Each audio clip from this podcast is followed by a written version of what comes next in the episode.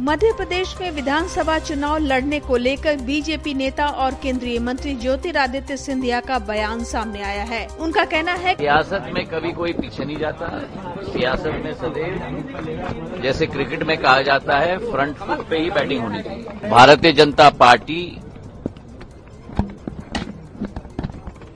के कार्यकर्ता के रूप में जो निर्देश हर कार्यकर्ता को दिया जाएगा उस निर्देश का पालन करना हर कार्यकर्ता का दायित्व तो नहीं।